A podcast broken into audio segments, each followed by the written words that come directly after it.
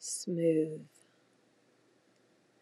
As a small child, I felt in my heart two contradictory feelings the horror of life and the ecstasy of life. Charles Baudelaire.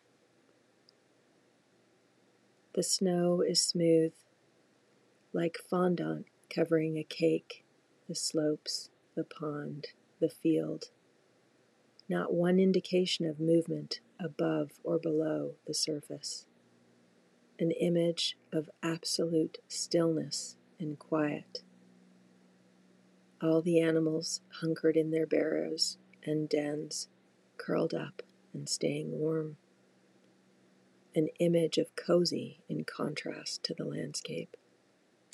The wonder of paradox cozy in amongst the minus 21 degrees Celsius snow covered hills, trees, and pond, everyone where they should be, awaiting the warmer day to come.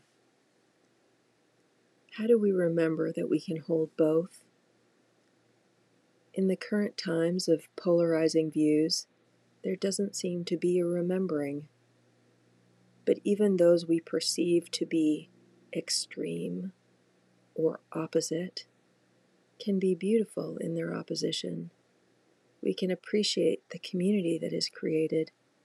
We can lean into our shared skills of empathy, dialogue, curiosity to seek understanding, to find the way back to being together. The snow in this landscape does not draw borders or delineate its welcoming of our footsteps and our appreciative gaze based on a perspective.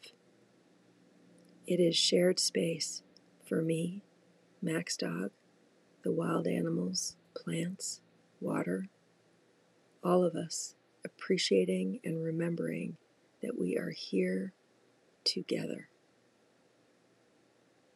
How will you hold cozy in the extremes?